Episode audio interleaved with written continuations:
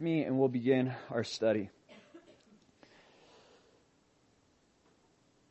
Lord, we thank you for another chance to come and, Lord, get washed by your word and draw near to you and encounter you, God. And I pray that would happen, Lord, that we would draw near to you and you would draw near to us and we would be changed from it, God, that this wouldn't just be another Wednesday night service, Lord, but this would be an impactful moment, not from me, but from you, Lord. So I pray that you would fill us with your spirit, that you would just stir hearts and minds, and Lord, we'd be able to apply some of these deep things to our lives, God. So crazy when you say things are going to happen, they happen, Lord, and it's so awesome to be able to see the prophecies fulfilled throughout history.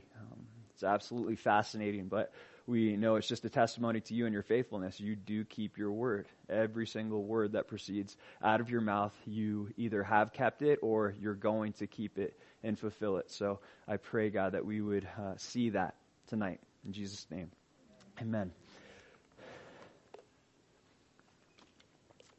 Decisions, decisions, decisions. How much impact could one decision possibly make? One decision, not that much, right? It could bring maybe a little good or maybe a little bad, but one decision can't be that impactful. Could it?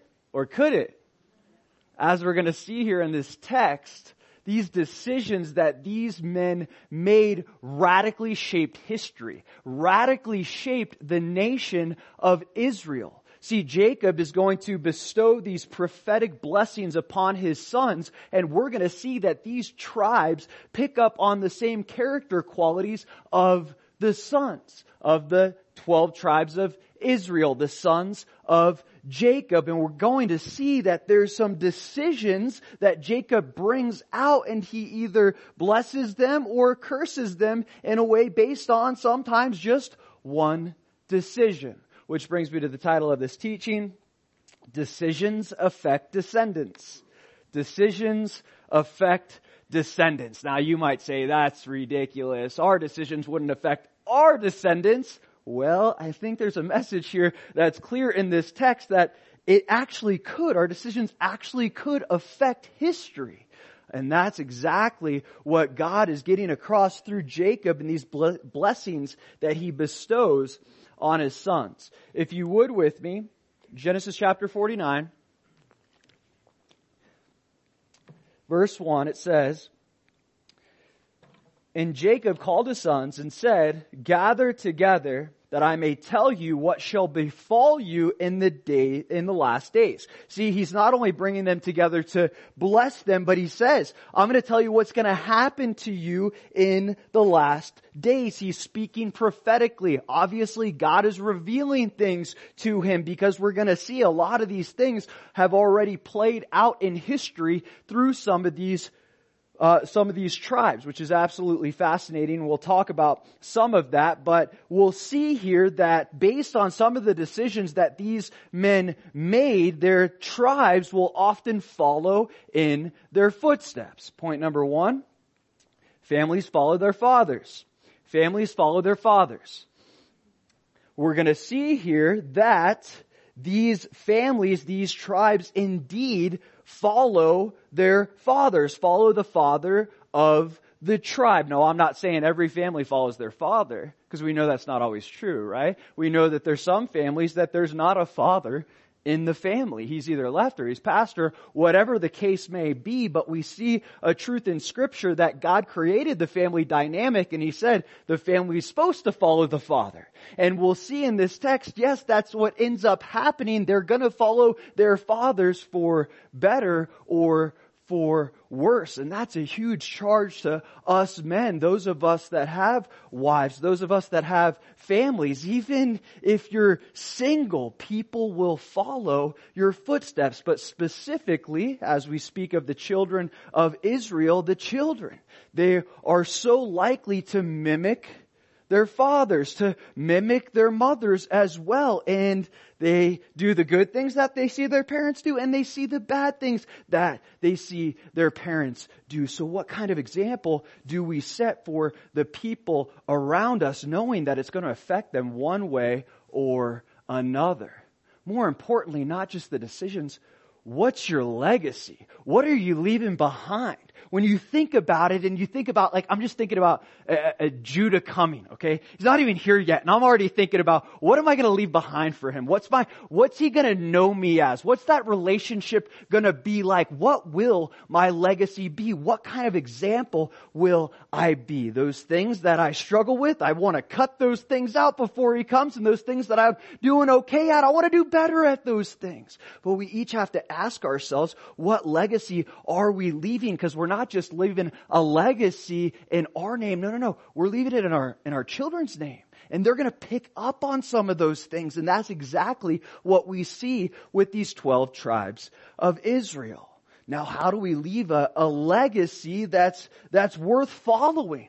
Because it's going to be followed one way or another. Well, first of all, it's leading by example. Of course, we know that by not just reading the Word, but walking in the Word.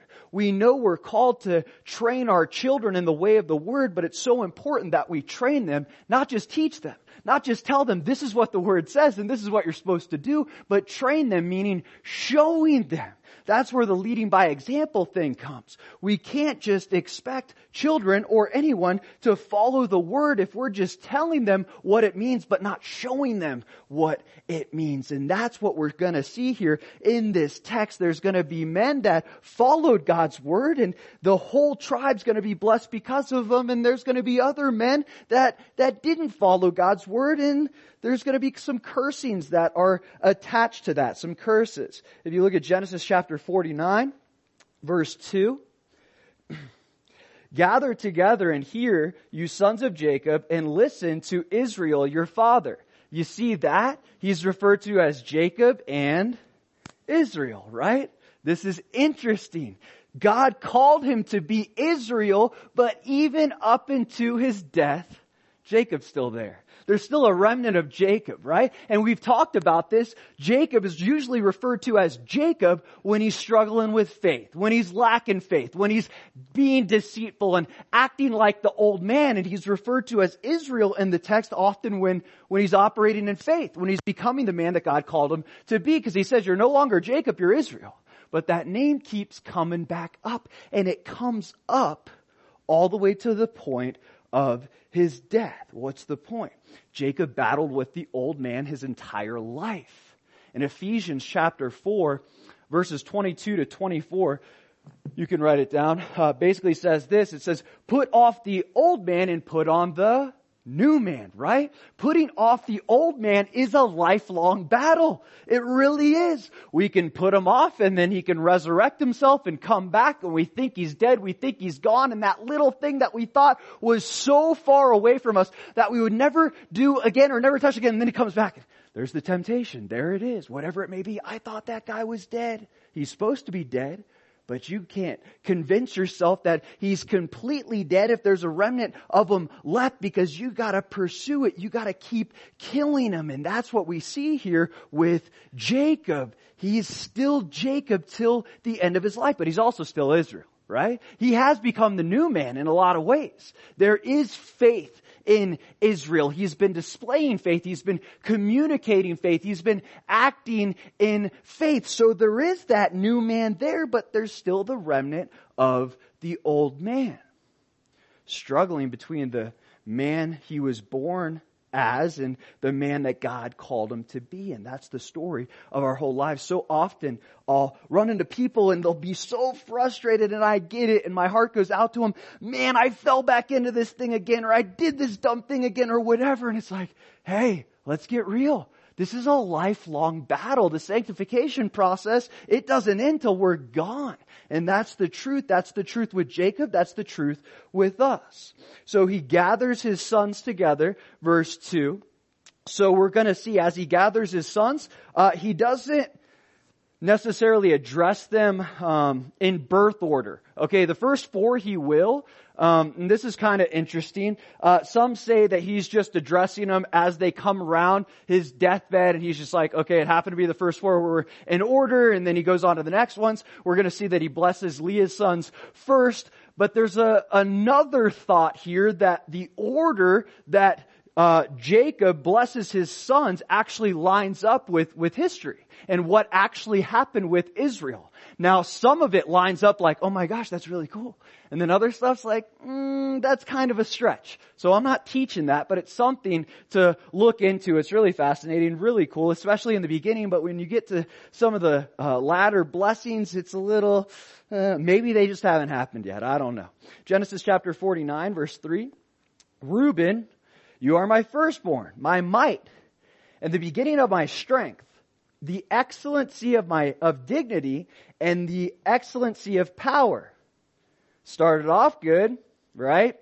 Verse 4, unstable as water, you shall not excel, because you went up to your father's bed, then you defiled it, he went up to my couch. So we see the firstborn was Reuben, obviously, and as the firstborn, tradition would say he should receive the birthright. And he says, hey, you're my strength, you're my firstborn son. When I looked at you like, you were going to get the birthright, and then what? You blew it, right? Because you're unstable in all your ways. You slept with Bilhah, who was the maidservant, right? Who, this is like kind of a weird thing that happened, but we remember studying it previously. We see that Reuben did sleep with Bilhah. So now God is going to curse him.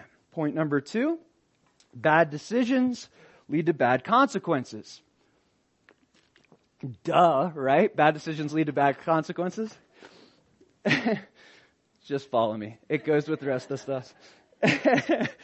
Never thought about that one before. Bad decisions lead to bad consequences. So we see Reuben, he had the opportunity to get the birthright because he was the firstborn, but because of a decision that he made. One decision that he made. Okay? Now it says he's unstable. That's labeling him with a character quality. So there's some probably other decisions that we don't know about, but the one decision that he's pinning it on is the decision for him to sleep with his father's kind of concubine, sort of wife, kind of confusing. Anyways, we see that Reuben made this one decision and he robbed himself of God's blessing. Now, when you look at the decision that Reuben made, ultimately it was a decision to engage in sexual immorality.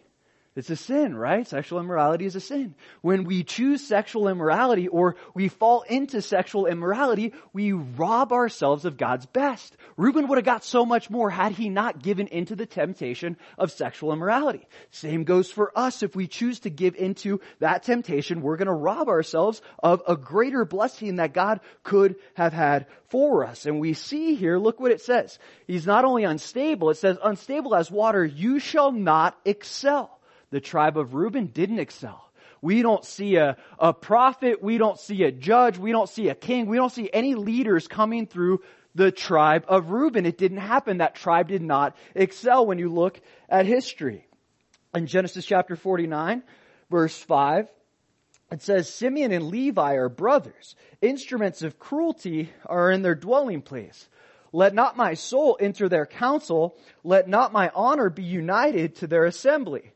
For in their anger they slew a man, more than that. And in their self-will they hamstrung an ox. Cursed be their anger, for it is fierce, and their wrath, for it is cruel. I will divide them in Jacob and scatter them in Israel. So we see Simeon was the second born. Levi was the third born, but Reuben messed up. So then it would have gone to Simeon, but Simeon messes up and Levi mess up together. And how did they mess up? You probably remember the story. Talked about it a couple months ago. But you remember when Dinah was raped by Shechem, right? Their sister was raped by Shechem, and they basically took vengeance into their own hands. They made this deal. Okay, if all these men get circumcised, then we'll intermarry with them. And what happened? When they got circumcised and they were healing from their circumcisions, Simeon and Levi just slaughtered all of them. It's like genocide. They killed the whole people group. So now we see Jacob saying, you guys are cruel, you're angry, and because of your cruelty, because of your anger, you're not going to get the blessing that you deserve. See, when you look at so many of these men and the decisions that they made, we can look at this and say, hey, what about forgiveness, right? Jacob, you weren't like the best example. You were constantly lying, constantly deceiving, constantly doing all these things. Where's the forgiveness at? Where's that heart of grace? But there's also a truth in Scripture. I believe that God had forgiven Reuben. I believe that God had forgiven Simeon. I believe God forgave Levi, but there were still consequences for their actions. See, the Lord, He will forgive us of our sins if we confess our sins. He promises that, but still, that doesn't mean that we won't get consequences for our actions, and they're experiencing consequences because of these actions. They slaughtered a whole people group, and that can apply to our lives if you look at debt, right? It's like God forgave you of the debt that you accumulated. All right, when you look at sin and even the financial debt that you maybe accumulated, but you still got to pay the debt back, right? Or criminal records. You might have a record, and I have my fair share of things that I fell into. Luckily, that stuff got wiped away, but sometimes I know people that come to our church and people that I've talked to, and they've had these past things that prevents them from maybe having it a little easier, maybe having a better job or a better career path or whatever because of decisions that they made. God's not holding that against them, but because of the choices that were made, we still suffer consequences sometimes for those choices. That's exactly what's happening with Simeon and Levi. God may have forgiven them, but they're still suffering consequences by not receiving a greater blessing because of things that they did in the past. And specifically in verse 7, this is what it is. He says he curses them because of their anger. Cursed be their anger. This was their issue. This was their sin. Their anger led them to do something tragic, right? Now, anger, it can be a sin, but anger in and of itself isn't a sin. If you look at Ephesians chapter 4, verse 26, you can write it down. Ephesians chapter 4, verse 26, it says, be angry and do not sin. What? Be angry and do not sin? Yeah, we can be angry and do not sin. Anger turns into sin when it's directed at the wrong thing. Based on what our anger is directed at and what we do with our anger, that's when it becomes a sin. Okay? Because we see Jesus, when He cleanses the temple, He was angry, right? Jesus never sinned. He was angry at the right thing. He was angry at sin. He was angry because the temple was being misused. It was pushing people away from intimacy with God, and that frustrated Him. And He was angry about that. But that anger, it wasn't a sin. It's all about what it's directed towards. Yes, we're called to be angry at sin. We're not called to be angry at people to the point that we've either murdered them in their heart or in our heart, or in Simeon and Levi's case, actually murdered them. Okay, there's a big difference there. They're cursed for their anger because of what they did with their anger. They acted out in self-will. Look what it says at the end of verse 6. And in their self-will, they hamstrung an ox. This is why their anger was a sin. They didn't allow God to have vengeance for Dinah. They took vengeance into their own hand, right? And in Romans chapter 12, it says, vengeance is mine, says the Lord. They didn't trust God to take care of the situation. They acted out in anger, and they were the ones that tried to achieve vengeance on their own. And look at this. This is basically where the curse gets unpacked, what the direction Jacob gives them. At the end of verse 7, it says, I will divide them in Jacob and scatter them in Israel. He's speaking of the promised land, okay? And this actually came true. He scattered Simeon and Levi. He scattered them in different ways. When you look at Joshua 19 to like 21, we see where the tribes got designated different portions of the promised land. And what we're going to see with Simeon is he gets like some territory within Judah. So he kind of just gets like scattered amongst the tribe of Judah. They just have a little land there. really come to much of anything. Now, Levi, they get scattered as well, but in a different way, right? Why? Well, if you remember in Exodus, when the people worshiped the golden calf after Moses came down from the mountain to give the people the 10 Commandments, we remember there was all these people, they were worshiping these golden calves. It was a golden calf that Aaron had made, and we see that the Levites were the ones that stood up for righteousness and said, hey, we'll slaughter the people. We'll take care of them.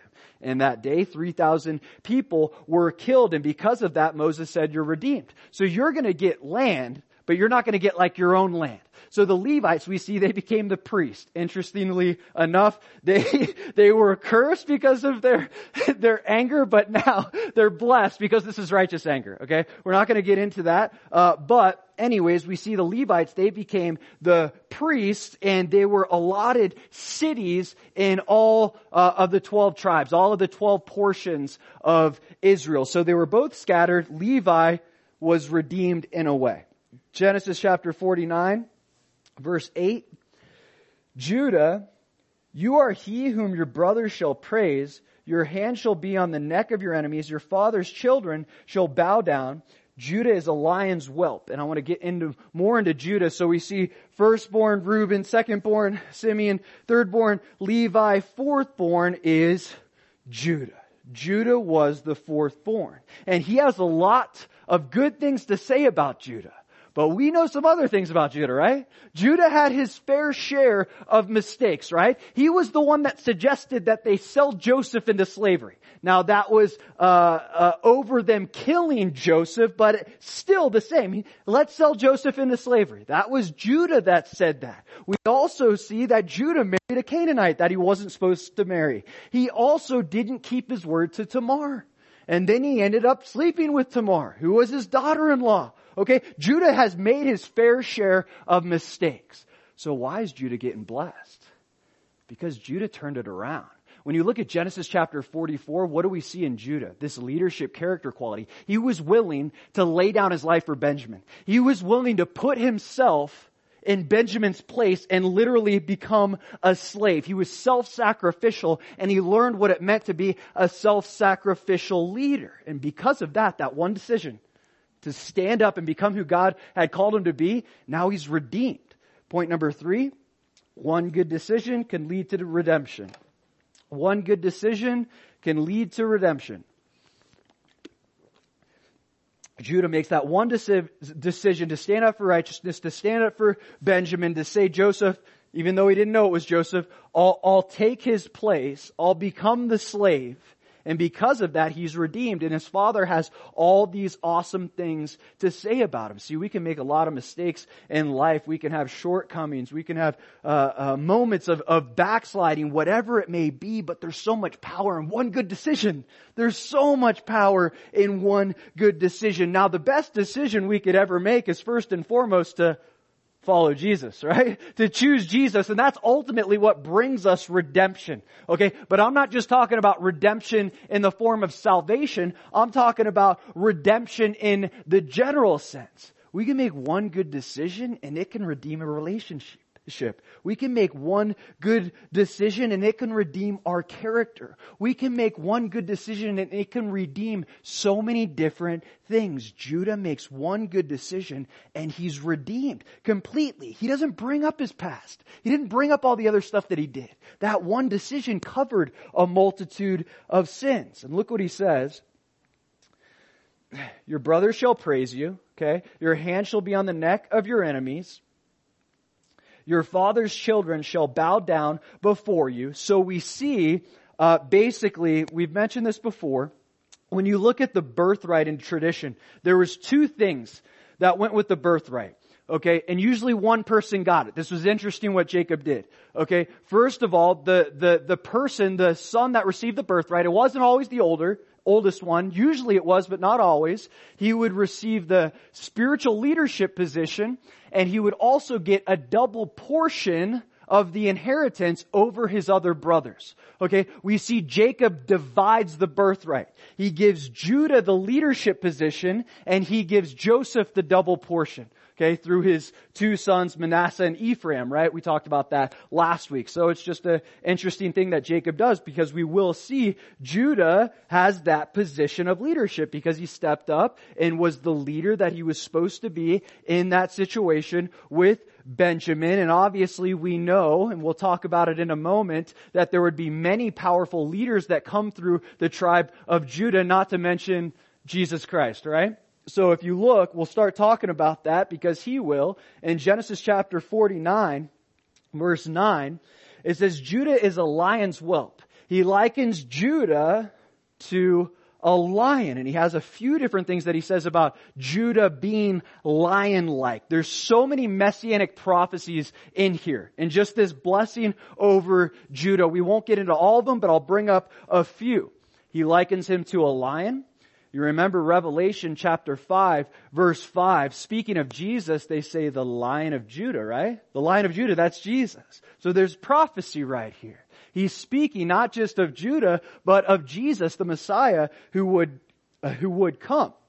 And then he says, from the prey, my son, verse 9, you have gone up, he bows down, he lies down as a lion, and as a lion, who shall rouse him? The scepter shall not depart from Judah, nor a lawgiver from between his feet until Shiloh comes. And to him shall be the obedience of the people.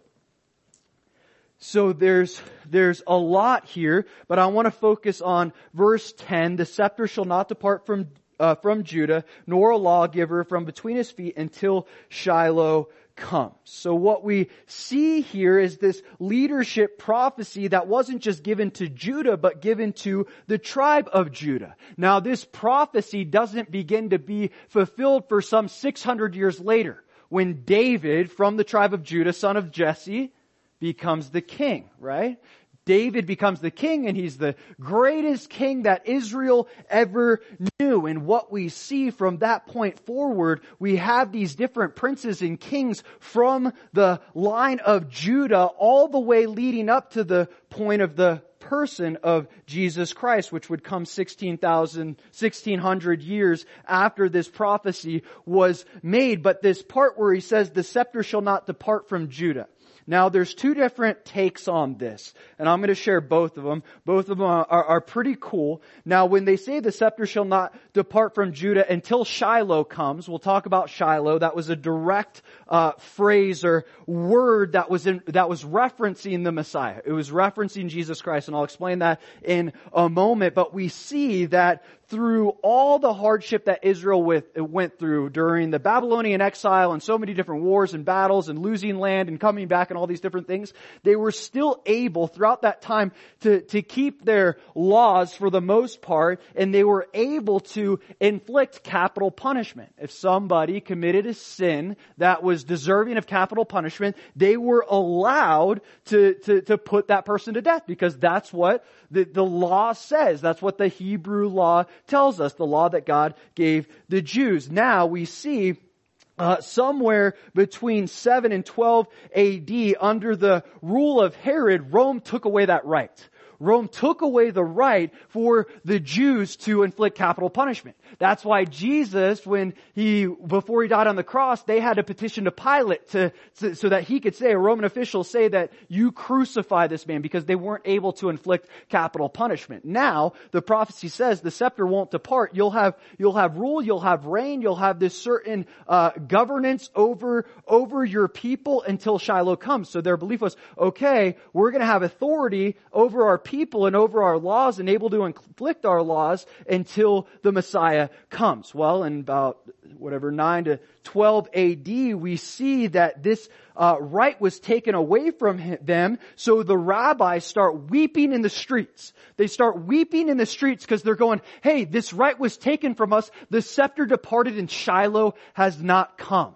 Little did they know, Jesus was already born. Jesus was already there. They didn't know that Shiloh had come. Now others will say that the scepter departed in 70 AD, when the temple was destroyed and Israel was scattered.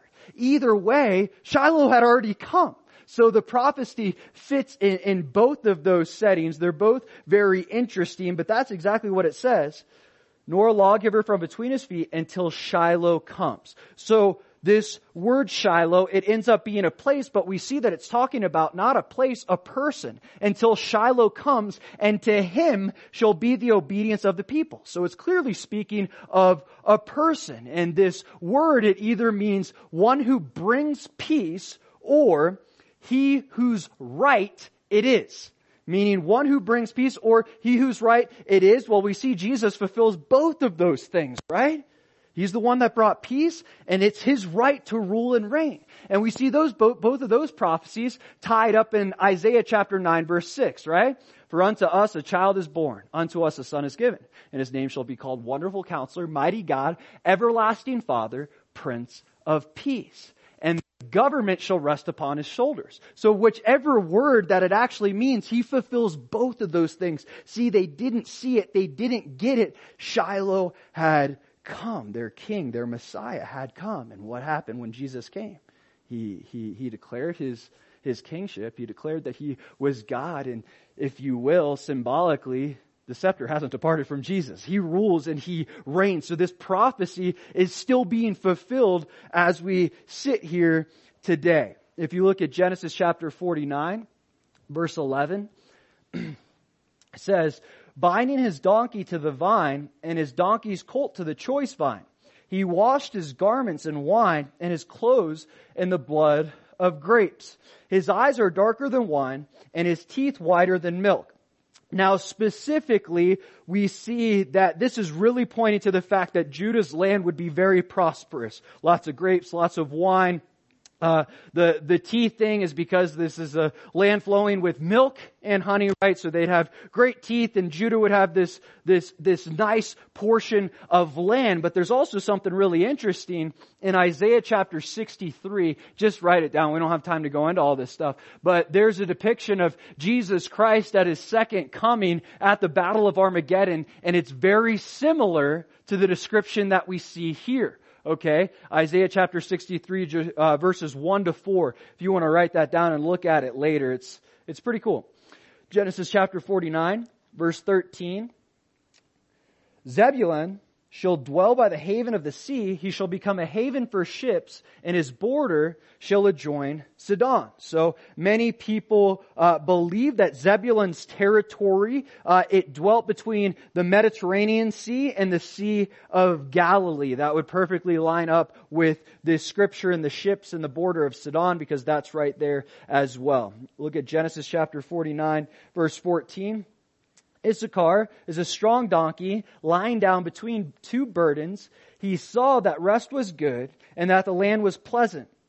He bowed his shoulder to bear a burden and became a band of slaves. There's some interesting stuff here about Issachar. This man apparently was strong. And actually, if you look at Numbers chapter 26, Issachar, that tribe, was the third largest tribe. So they were not only strong, they were strong in numbers. But it also says this, they're strong like a donkey. I don't know if I would love that compliment, but that's what he told them, okay? Strong like a donkey, but also, look what he says here. Not only is he strong, he saw that rest was good and that the land was pleasant. He likes rest. So many say that he was strong, but he was lazy. He was a strong man, but he was a lazy man, and this tribe followed in his footsteps. They were strong. They had many numbers, but they were lazy.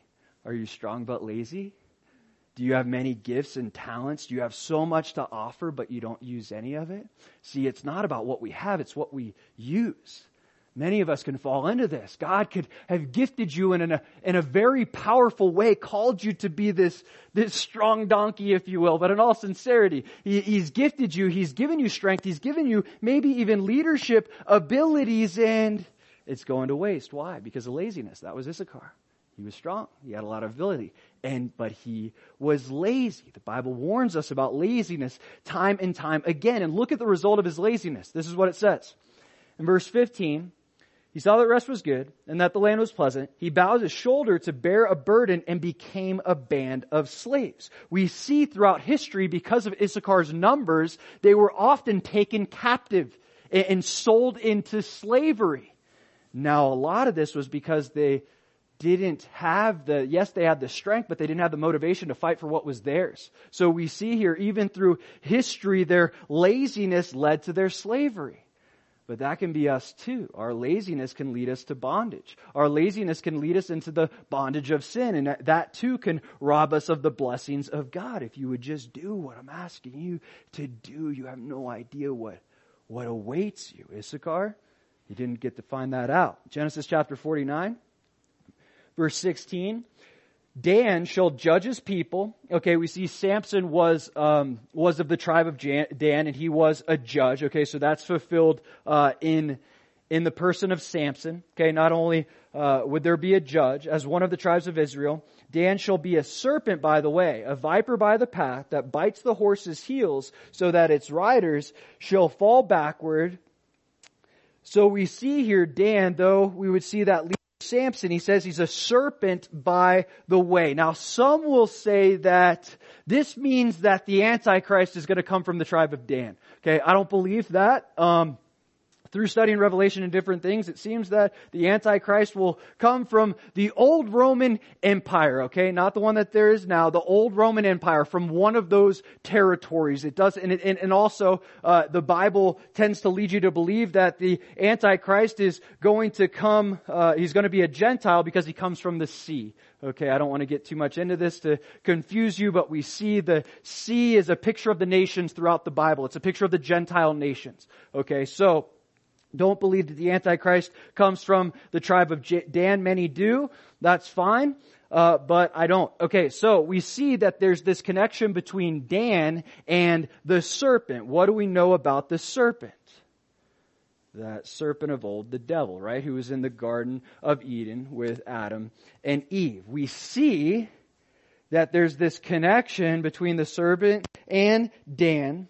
He bites the horse's heel so that its rider shall fall backwards. And we see that Dan was actually the cause of bringing a lot of the idolatry into Israel. Okay, and there's a lot of scriptures that support this. For time's sake, I can't get into all of them. But we see Dan brought idolatry into Israel, and it caused a lot of people to backslide and start worshiping other gods. Genesis chapter 49, verse 18.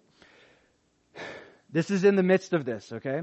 He says, I've waited for your salvation, O Lord. Now this is pretty interesting, okay? This seems like it's kind of out of place, but it's not. You gotta look at Jacob's train of thought, okay? He was just talking about this blessing bestowed on Judah. Now you gotta remember, God's giving him this to say to them. This is prophecy, okay? I don't know if Judah really I don't know if Jacob really understands what's coming out of his mouth, but it's prophecy. This is powerful. He was just talking about the tribe of Judah and how Shiloh would come from the tribe of Judah. Who would that be? Jesus Christ, right? Now he's talking about Dan and this serpent, okay? When you look at the first real prophecy concerning the Christ in the Bible, it's in Genesis chapter 3. It's in Genesis chapter 3. During the curse, we see this prophetic statement that God makes. So the Lord, verse 14, so the Lord, God said to the serpent, because you have done this, you are cursed more than all cattle and more than every beast of the field. On your belly you shall go, and you shall see dust all the days of your life. And I will put enmity between you and the woman, and between your seed and her seed. He shall bruise your head, and you shall bruise his heel. Talking about Jesus Christ, okay? His heels would be pierced, but Jesus, through the cross, would stomp the serpent's head. He uses some of that same scripture, some of those same kind of wording, and then he says, I want to reread it, verse 18, I have waited for your salvation, O Lord. He recognizes this connection between the Messiah, the serpent, and salvation. The coolest thing here is, you know what that word salvation is in the Hebrew? It's Yeshua. That's the Hebrew name for Jesus. Literally, Jacob is on his deathbed. He's saying these prophecies and he cries out the name of Jesus. He says, Yeshua, God saves. Fascinating. In Genesis chapter 49, verse 19, Gad, a troop, shall tramp upon him, but he shall triumph at last. We see that Gad, they were known for their soldiers and warriors and warlike ability. And we see actually in 1 Chronicles chapter 12 that they provided David with a lot of troops, with a lot of soldiers. So we see some of that fulfilled. We also see, look what it says again, a troop shall tramp upon him, we also see, but he shall triumph at last. So we see they do triumph, but we see several times throughout the scriptures, specifically in Jeremiah's day, that Gad was oppressed by other nations. Genesis chapter 49, verse 20 says, bread from Asher shall be rich, and he shall yield royal dainties. So basically he's talking about the goodness of this land that Asher would obtain. And they in fact did obtain this good land. If you look at Joshua chapter 19, basically they obtained this portion of land that sat right on the seacoast between Tyre and Sidon. It was a very fruitful land. Genesis chapter 49, verse 21. Naphtali is a deer let loose. He uses beautiful words. So we see this tribe would be known for its swiftness and its eloquence of speech. And we also see another cool thing that comes up later in Matthew chapter 4. This region of Naphtali is the Galilee region. Okay, it's in there. And in Matthew chapter 4, we see Jesus called to preach in this region. So when you talk about this eloquence of speech and these beautiful words, even if they didn't fulfill it completely, Jesus Christ did in the preaching that he did there. Genesis chapter 49, verse 22 says, Joseph is a fruitful bow by a well. His branches run over the wall. The archers have bitterly grieved him, shot at him, and hated him. But his bow remained its strength, and the arms of his hands were made strong by the hands of the mighty God of Jacob. From there is the shepherd, the stone of Israel, by the God of your father who will help you, and by the Almighty who will bless you with blessings of heaven above, blessings of the deep that lies beneath, blessings of the breast of the womb, the blessings of your father have excelled the blessings of my ancestors. Up to the utmost bound of the everlasting hills, they shall be on the head of Joseph and on the crown of the head of him who is separate from his brothers. So we see this bountiful blessing on Joseph because of the decisions that he made and the redemption that he brought to his entire family and saving them from the famine. And the first thing he says is that Joseph is fruitful. Point number 4. Fruitful fathers produce fruitful families. We see Joseph, he not only redeemed his family, but he produced fruit in them.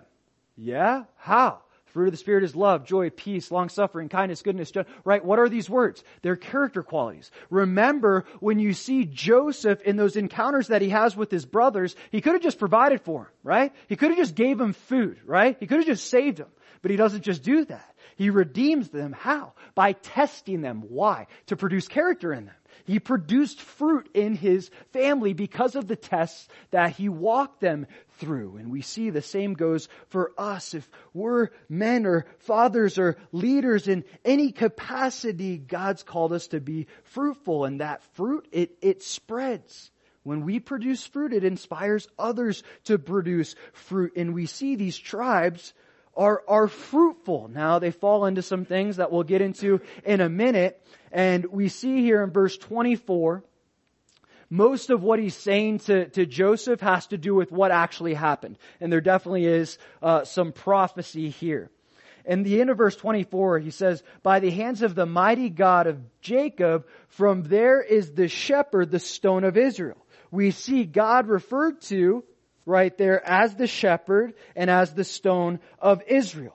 What do we know about Jesus Christ? What's he referred to as? The good shepherd and also the rock in the wilderness, right? 1 Corinthians tells us that he was the rock in the wilderness that provided the water for them during the Exodus. So there's some prophecy there as well. And he says, by the God of your father who will help you, and by the Almighty who will bless you with blessings of heaven above, blessings of the deep that lies beneath, blessings of the breast of the womb, the blessings of your father have excelled the blessings of my ancestors. So this is kind of cool too. Jacob, we hear him complaining quite a bit in the past, but right now at the end of it, he's seeing God's blessed me more than Abraham. He's blessed me more than Isaac. He chose me and my sons to become the 12 tribes of Israel. So in the end, he starts to get it. He's seeing how much God is blessing him. Up to the utmost bound of the everlasting hills, they shall be on the head of Joseph and on the crown of the head of him who was separate from his brothers. So we see this reference to Joseph and this crown. Remember how I told you that the birthright was split, right? Jacob split the birthright. He said, Judah, you're going to become the leader.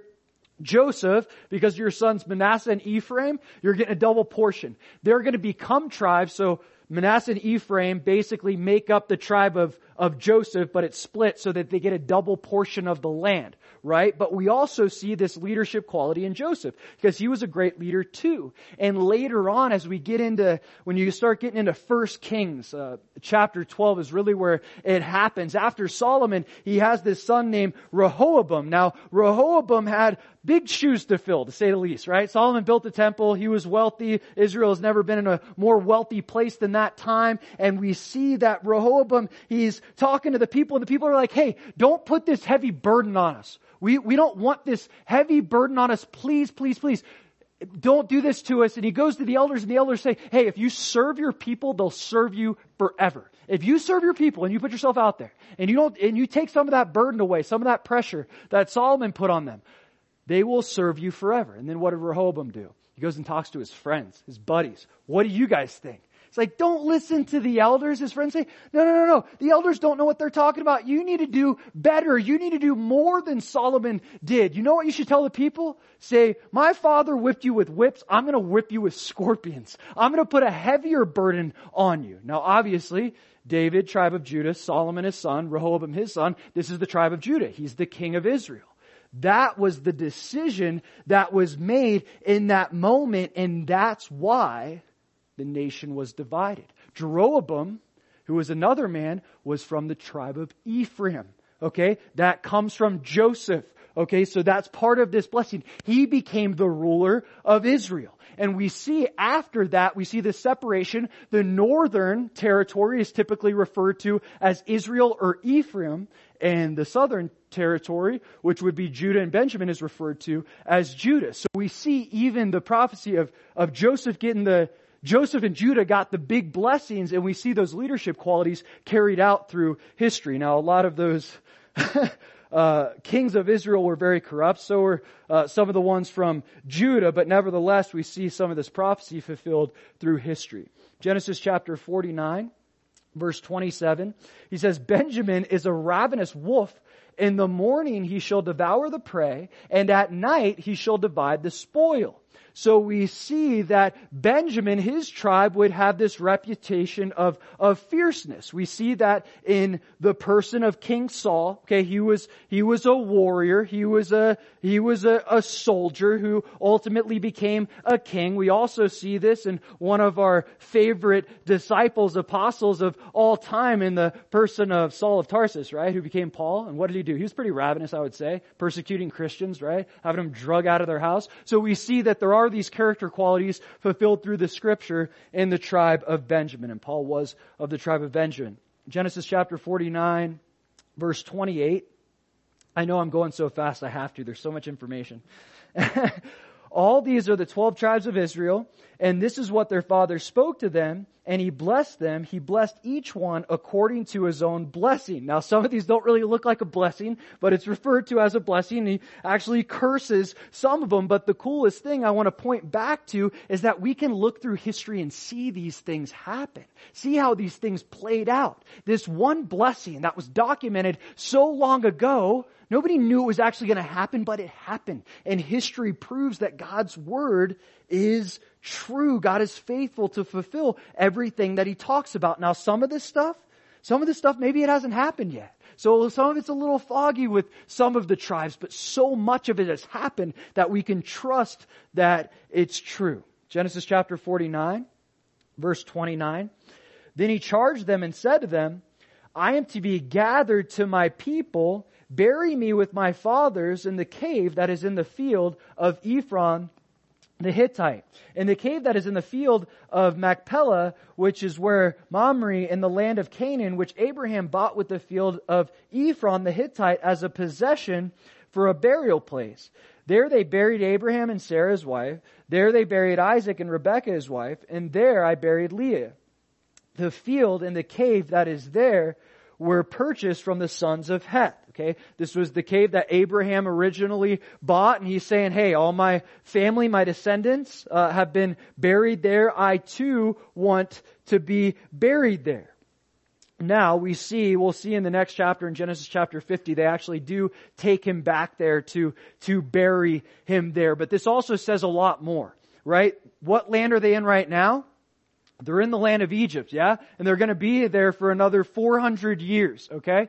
400 plus years altogether. But Jacob is saying, I want you to bury me back in the promised land, because though I'm here in Egypt, that's our land. And we're going back there. We're going to be back there one day. I want you to put me back there, not only because I want to be buried with my descendants, but I want you to remember where you came from. I want you to remember where you're going again, because God is going to fulfill the promises that He said in bringing us to the promised land and making us a fruitful people in that land. In Genesis chapter 49, closing it out, verse 33. And when Jacob had finished commanding his sons, he drew his feet up into the bed and breathed his last, and he was gathered to his people. So we see Jacob, he passes, he dies. He lived a long life, a very long life. And in the end, though he's had his struggles, you know, he's been the deceiver, he's been the liar, he's been the complainer, he's been all these things, but he's a patriarch. Why? Because he walked by faith and he followed God even when he didn't want to. Ultimately, he is a pillar of faith. And though he had all those things going on at the end of his life and so concerned because he lost Joseph, and then he thought he was going to leave Benjamin. It seemed like he didn't care too much about Simeon. That's sad. But regardless, we see that Jacob, though he had those struggles, and the old man and the new man battling against each other, in the end, just like last chapter, all he's talking about is the blessings God's bestowed on him, and he's passing those blessings on to his sons, on to his children. So he ends his life with this. Look, verse 26, the blessings of your father have excelled the blessings of my ancestors. His perspective changes at the end. He sees the big picture and all that God's done, and he gets the blessing of this prophetic information about what was going to happen with his sons, what God was going to do to them.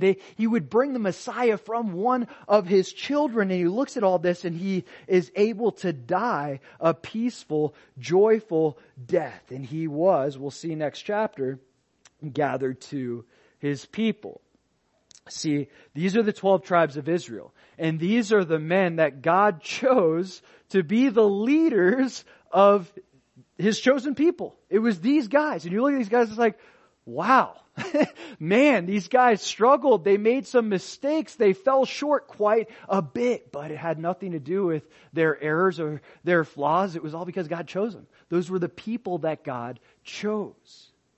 But we also see, yes, God chose them, and yes, God blessed them.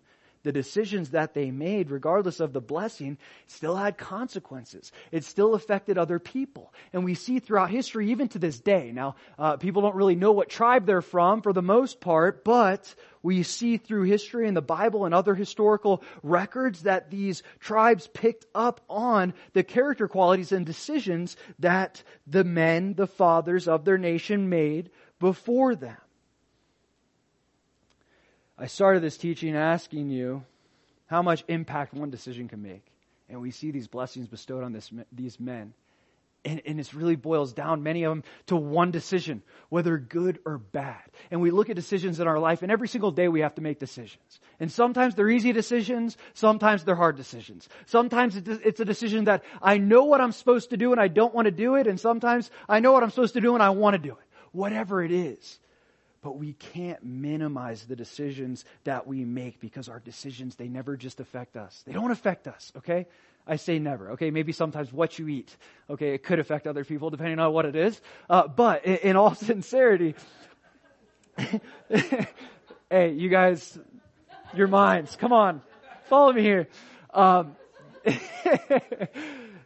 The decisions that we make do affect other people. And for these men, literally the decisions that they made shaped their entire nation. Think about that. God's trying to tell us something. The decisions that we make can shape our nation. They can change things for better or for worse. But there's a lot of weight in one decision. I pray that we wouldn't minimize it. We would see how big the decisions that we make, how big they actually are, and how they will ultimately influence people down the road. Let's pray. Lord, thank you for your word in this time, God. So much information, Lord, and God, so much you did with these men throughout history, and could study it for decades, really. God, but I pray that you would just get the message across to us. If there was anything specifically, Lord, that you wanted to get across to any individual in this room, including me, God, I pray that would just reside in our hearts, and we would meditate on that thing, Lord, and we would allow it to change us from the inside out. We wouldn't leave here unchanged, God, but we would leave challenged with something that you gave us, Lord. We thank you so much for the fact that your word is living and powerful, God, and we pray that it would continue to shape us. Help us make decisions that are going to benefit others and not affect others in a negative way. In Jesus' name, amen.